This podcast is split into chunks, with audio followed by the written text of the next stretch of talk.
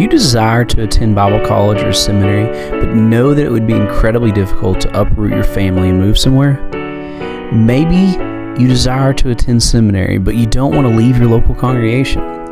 Let me tell you about my seminary, Whitefield Theological Seminary. Whitefield is a conservative, confessional, classical, reformed seminary who wants to come alongside congregations and assist them in raising up a pastor. The training of a minister should be done alongside of a congregation. Whitefield offers online classes so that you can fulfill your calling without having to move your family or abandon your church. Go check them out at www.reformed.info. That is www.reformed.info. Tell them you heard about them on the Daily Brew. We at the Daily Brew take the Bible and the study of it very seriously. Have you ever wondered where we or our special guests go when we want to dive into God's Word more deeply? We go to Logos, the best Bible software available. From in depth word studies in the original languages to commentaries from scholars, both new and old. There are lexicons and grammars and sermons and collected works of heroes of the faith, and even ancient texts for the serious Bible students. Never before has so many great tools been bundled together into one software. To learn more about this incredible ministry, call 888 390 7341. That's 888 390 7341. While you're there, go ahead and tell them that you heard about this incredible software on the Daily Brew.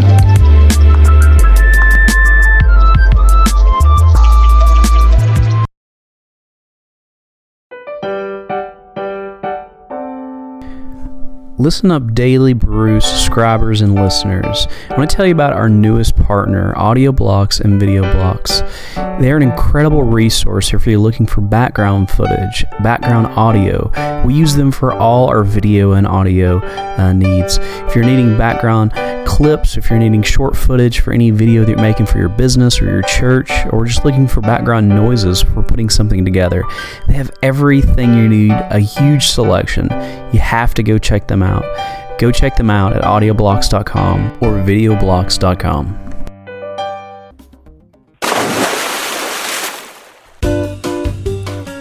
Are you looking for something fun to do on these hot summer days?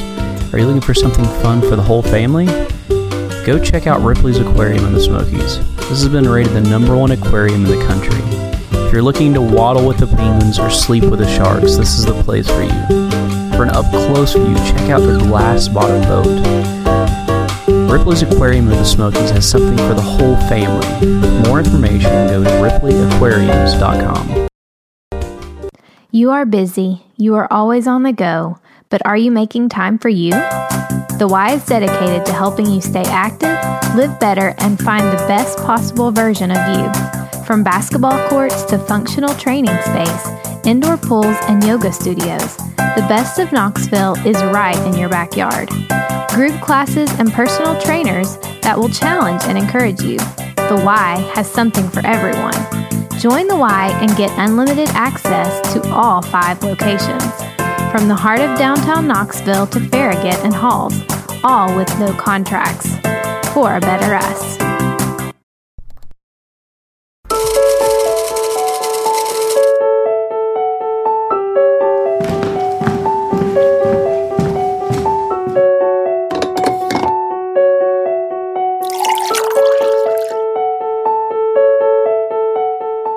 This is the Daily Brew.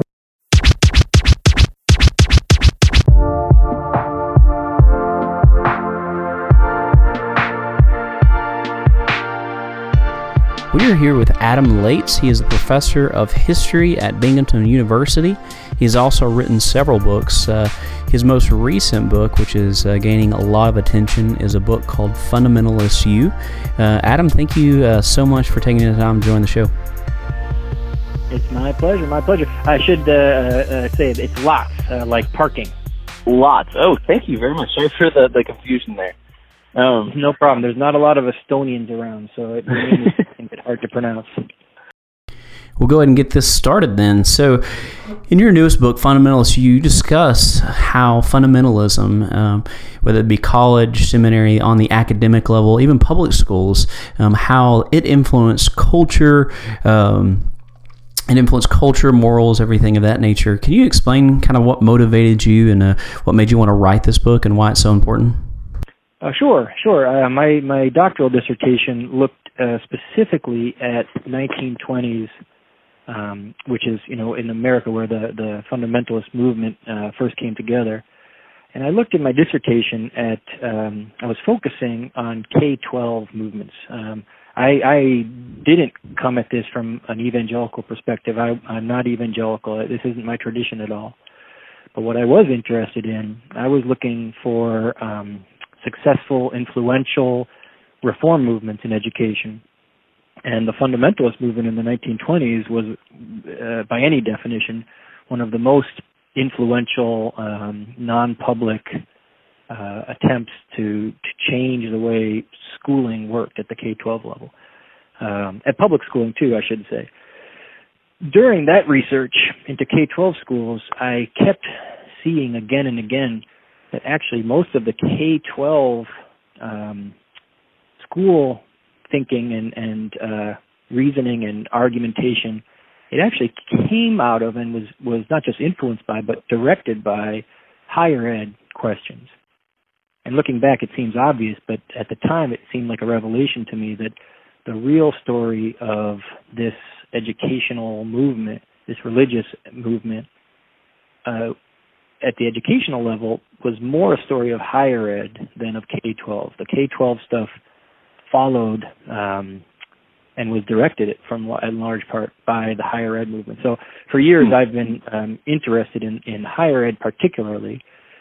And uh, these days, um, you know, the last few years, I've had the chance to delve into the story and to expand it, obviously, um, out out of the 1920s into the whole sort of short 20th century. That is a good segue into my second question, actually. So, um, we brought this up at the very beginning of the interview. Um, you talk about in Fundamentalist U how uh, fundamentalism early on and, and throughout its uh, uh, prime years, if you want to think of it that way, it spoke into politics, it spoke into culture, to morals, education. Um, uh, really even influenced uh, presidential races, if you want to think of it that way, and it spoke into those. So, my question to you, and the same question I want to bring up, is do you think, with uh, as fundamentalism seems to be slowly declining in our culture um, and in popularity, it's not as popular as it once was. Do you think, with a decline of fundamentalism, it, it'll still be able to speak, or does it still speak and have the influence that it once had upon the culture? Well, gosh, I, I think the, the, the fundamentalist label uh, is certainly um, in decline. People don't like to use it. Uh, people don't like to have it applied to themselves, and that that was true in the 1920s, beginning in the 1920s as well. But it certainly seems like these days um, the label itself um, has become something that a lot of intellectuals, in particular, prefer not to use, especially when there's uh, you know terms available, you know, Bible Christian or just, you know, Bible believer, things like that. But the label and the the sort of what went into the label, I think, are two different things we need to separate.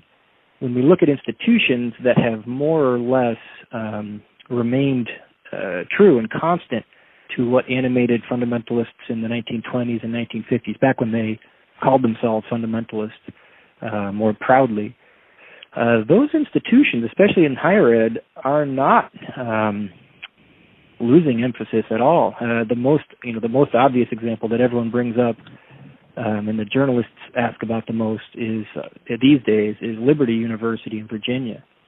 Hmm. Uh, again, it tends not to want to call itself fundamentalist, and certainly some of its um, institutional practices have changed since the 70s.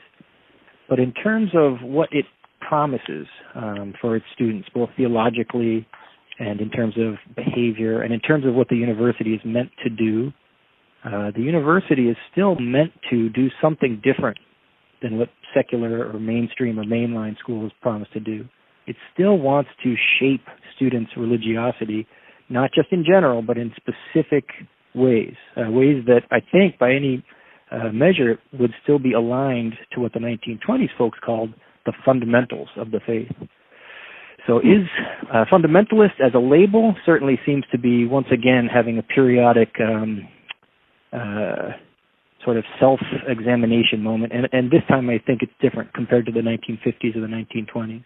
This time it does seem as if um, institutions and academics and intellectuals uh, are going to move away from that term to describe themselves. But in terms of um, the goals that were called fundamentalism in earlier generations, the institutional goals, I think those are very strong, um, and in some places getting stronger. You know, you can look at schools like Bryan College uh, near you, and they have tightened uh, their faculty um, belief requirements, uh, not loosened them. So I think it is certainly alive and well. Uh, I don't know what we would call it. I don't want to call it the fundamentalist impulse anymore because that would be, um, you know, disrespectful to what people want to call themselves. Uh, but if we, you know whatever we want to call it, sort of conservative evangelical higher education, uh, I think that is certainly strong, uh, maybe as strong as it's ever been. Mm. My next question I want to ask you um, is in your book, you discuss how many of these fundamental schools have changed uh, or have left the traditions which they initially started off with, or many of the traditions. Uh, they may have changed. I'm not really sure what word you'd want to use there. Um, from their original upbringing. Do you find? Uh, so my question is: Do you think that, uh, or do you find? I'm not even sure if your your field of study is in this area as well, or if you um, have read into this at all. But do you think that you see these same changes of tradition in confessional schools, maybe like Westminster Confession. I'm sorry, Westminster Theological Seminary, which holds to the Westminster Confession, or maybe maybe a school like uh, Southern Baptist Theological Seminary that holds to the abstract principles. Do you think, or do you see the same uh, the same trend of schools abandoning some of their earlier traditions? Um, like you, you mentioned, of fundamentalism abandoning many of its earlier traditions. Do you find that confessional schools have the same abandonment? Does that make sense? Uh, uh, definitely. I think the, the the key trick to understanding the schools that I'm studying is to recognize that they were founded on this inherently slippery ideal, which is to um, support an interdenominational evangelical orthodoxy when there really isn't, uh, you know, there is no single agreed upon um, theological orthodoxy that these schools uh, could agree on. They wanted, they insisted on remaining interdenominational. And so, unlike confessional schools, and again, there's a huge diversity among confessional schools, but unlike confessional schools, the interdenominational schools that I studied, that I focused on, are in this um, really difficult situation of always sort of um, having to balance both an intellectual, uh, a satisfyingly intellectual um, uh, sort of promise of conservative orthodoxy with a popular evangelical sense of what should be included. So let me just give one example that I think is my favorite from the book, favorite in terms of clarifying how this tension could play out. Um, in the 30s, when um, Westminster was new, um, when J. Gresham Machen had just uh, broken away from um, Princeton and formed his own seminary, the rumor went about through you know through the network that the students were allowed to drink alcohol. And so um, uh, President Buswell of Wheaton College in Illinois uh, wrote a letter saying, you know, this this can't possibly be true. Please help me dispel the rumors that Westminster students are allowed to drink alcohol and Machen wrote back and said, they certainly are. There's nothing creedal that forbids alcohol for us. Um, all the prohibitions on alcohol, Machen responded, uh, which which I you know personally I don't support, but I do support them in schools like Wheaton. Machen said all those come from a sort of popular tradition about what we're, our church is about, and Westminster, in, in contrast, is only devoted to you know creedal absolutes, not popular or cultural assumptions. So, you know, he's like, I drink. Uh, Machen said, I drink. Uh, my students can drink. Um, you know, we don't encourage it, but we allow it. and the implication was it's hard to miss. Uh, Machen's a great writer. I don't know if you've read a lot of his stuff, but definitely uh, he wrote in this letter just this very um, two-sided sort of uh, piece of non-advice uh, to Buswell. He said, you know, as long as you're addicted to satisfying everyone, uh, your school can never capture uh, its real dream, which is to you know raise a new generation of, of um, conservative evangelical students. It's a it's it's a great interchange that helps me understand that the the dilemma the interdenominational conservative evangelical schools faced when they were trying to uh, both be seen as you know sort of pure uh, to the general evangelical public who might send their kids there or not, might choose not to send their kids there, and the intellectuals that worked in these places who said, hey, you know, this rule doesn't make any theological sense. It only makes cultural sense.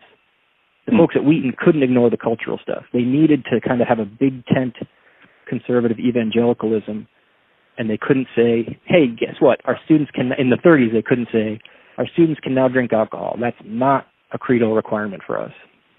Well, That's re- it's interesting to think, uh, just knowing Wheaton now and where they are um, I just can't picture them being a fundamentalist school uh, and thinking of their, their origins. So it's kind of shocking to me. It is, and I, I got to tell you, this I think is one of the big um, differences uh, between people who are, you know, enmeshed in the world of evangelical higher education, and for people in that world, the name Wheaton often means sort of like the liberal school, you know, the sort of uh, liberal end of the spectrum for other people, so I, when I was working at Wheaton, I went to meet some old friends, um, and like me, they don't come from an evangelical background. And so I met them for dinner, and I was talking about my work at Wheaton. And I, I had been in the world long enough that I said, you know, Wheaton, you know, unlike some of the fundamentalist schools, and my friend interrupted me and said, wait, wait, wait, wait, whoa, whoa, I thought Wheaton was a fundamentalist school. and this is, you know, 2015 or whatever. So I think the perceptions of um, the world of evangelical higher education are very different from the inside and from the outside. Another question we have for you. Uh, I know you talk about in your book early on, Bob Jones, uh, the university or the, the, the Bible college, sorry, um, had many racial policies, and those kind of slowly uh, evolved over time. Can you kind of discuss uh, the evolution of uh, their views on race? Sure, and I think it's another good case. I think a lot of people get um, angry first and thoughtful second. But I think if you examine um, the policies towards segregation at Bob Jones, and we try to keep our you know our hearts out of it for a second, I think it's another good example of the the essential institutional dilemma of interdenominational higher education. When there isn't a clearly agreed upon um, scriptural position on something, then the schools had to scramble to figure out what their rule would be. Um, at a lot of evangelical colleges, they followed mainstream higher education in imposing racial segregation. Uh, so, for example, at, at, Wheaton, as we were just talking about, Wheaton was founded in the 1800s as um, you know an evangelical abolition school, uh, anti-racist. Uh, the first president, Jonathan Blanchard, um, you know, encouraged. Uh, he had invited and encouraged African American students. Uh, he he boarded them at his house. Um, he encouraged, um, you know, uh, interracial marriages even. And this is in the 1800s. Wheaton, by the 1930s, had started discouraging African American students from attending. Mm. And it wasn't clear why, because there's no scriptural or theological reason for it. Uh, but the president at the time was addicted to the idea of making Wheaton a respectable college, not just an evangelical college. And uh, the ugly truth is that mainstream elite institutions at the time in the 1930s were segregated racially. And having more African American students in the 1930s was seen at places, uh, you know, mainstream elite schools as less um, prestigious than having, you know, white students only. So Wheaton segregated in the 1930s. Um, by the 1950s and 60s, Wheaton had begun um, joined, you know, mainstream white culture, non-evangelical white culture, in um, at least tacitly supporting the civil rights movement. It, at Bob Jones, the situation was very different. at Bob Jones, you had um, since the 1930s a single leader concept. Uh, Bob Jones Sr. and then Bob Jones Jr. and then Bob Jones III. At Bob Jones University, Bob Jones College and then Bob Jones University, uh, the answers to these tricky questions were figured out with a, the leadership principle. You know, the Bob Joneses defined what was and what wasn't um, scripturally required. The trick for Bob Jones, at the Bob Jones College that is, was that in 1960, Bob Jones Sr. publicly um, defined racial segregation as a scriptural uh, requirement. Mm. He said, you know, the famous pamphlet, Is Segregation Scriptural? Uh, Bob Jones's answer in 1960 was yes. You know, God loves every person, of course, um, but God did not intend for the, the races to be commingled. He created them separate and wanted them to stay that way. That was the Bob Jones position in 1960. So because of the, the fragmented nature of authority at colleges, they didn't know for sure what counted as a scriptural requirement and what didn't. When Bob Jones Sr. put racial segregation into the category of a scriptural requirement, the school couldn't change that.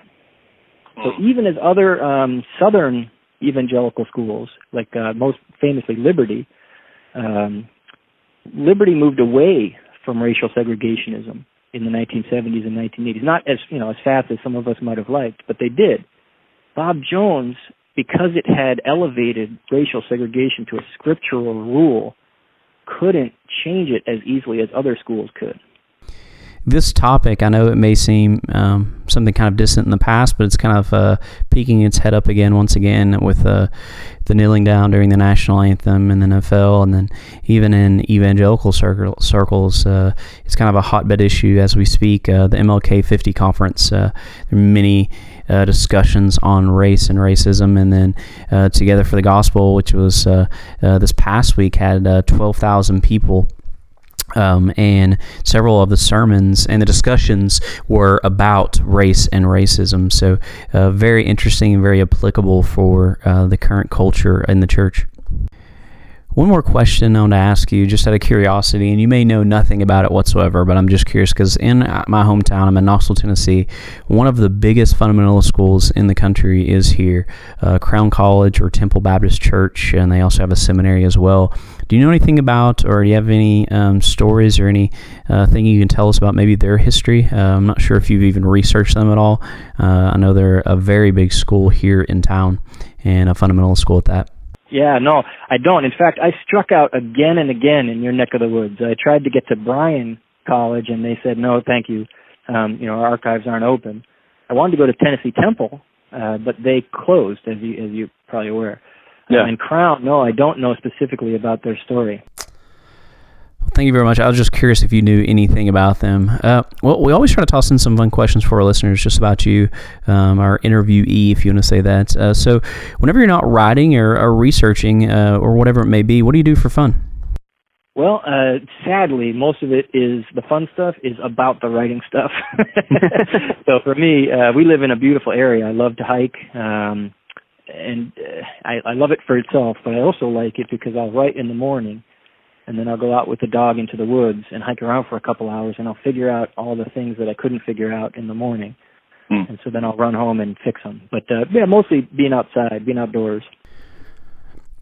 So one other fun question we always try to toss in is do you have a favorite writer maybe uh, whether it be fiction history whatever it may be do you have uh, maybe a handful of writers you can share with us Sure, sure. Well, I noticed on your um, blog you just got to interview one of my um, academic heroes, George Marsden. Mm, yes, um, he's very, very good. Yeah, his book. I mean, like everybody, Fundamentalists in American Culture, Fundamentalism in American Culture, uh, the 1980 mm. version. That was the book um, that you know got me started in this um, in this field. Uh, the second person is uh, my uh, grad school mentor, Ron Numbers, who studies, among other things, um, creationism. Mm. So one of the intellectual puzzles for me is how, um, and one of the things that drove drove me to this book in particular, is the numbers of uh, college-educated American adults who have uh, radically different ideas about you know the sort of fundamental nature of our species, mm. and, and how how could it be? Uh, the quote that I like, um, the sentence that I like, I should say, is you know, our culture war fights are usually fiercest between not between the sort of educated and uneducated, but they're usually fiercest between two people or between groups of people who have been educated differently. That is a very good quote. Um, speak, speaking of fundamentalism, uh, have you read anything by D.G. Hart? Uh, I know he um, has written um, one or two books on fundamentalism and evangelicalism and, and its influence on culture. No, I mean, except that I admire him from afar. Uh, you know, he, um, I spent a lot of time with, um, um, uh, Machen's papers, and he, of course, is the, uh, the guy, uh, the, the expert on, um, the career of, of Machen. I, I love reading his reviews. Um, uh, yeah, I'm a big fan, but I've never met him. I'm just a, a fan from afar. I know fiction is one of those things that people either hate it or love it. Uh, sometimes people are like, I don't have time for it. Uh, do you read fiction? And if so, uh, do you have maybe uh, one or two writers that you enjoy? Or are you not a fiction guy at all? no, I do. I, I started my career teaching English at the middle school and high school level. I I think I, I write history because it's you know um, a nonfiction version of stories that that mm. you know people can access so I love. I mean, I love all that. I love Marilynne Robinson these days. You know, I always am um, excited to to um, see her uh, whenever she has something new, fiction or nonfiction, honestly. So I think she's my current favorite. Are you a uh, Wendell Berry fan? Oh yeah, of course. okay. uh, another another favorite of mine, and and one you know I think um, Wendell Berry, Marilynne Robinson. I I think the the greatest fiction writers um, for me, uh, again, it all comes back to my work sometimes, but they help me see how um, insufficient our standard, like you know, culture war categories are. Mm. You know, progressive, conservative, uh, religious, secular. Uh, they're all, um, at best, sort of um, sig- signals or placeholders. None of them can really get to what goes on inside. Well, thank you so much for taking the time to be on the show and uh, just sharing with us all your research. And thank for uh, thank you for all the time that you put in researching this topic. It certainly is very helpful. Ah, well, thank you. I appreciate the call. It's been great to talk with you.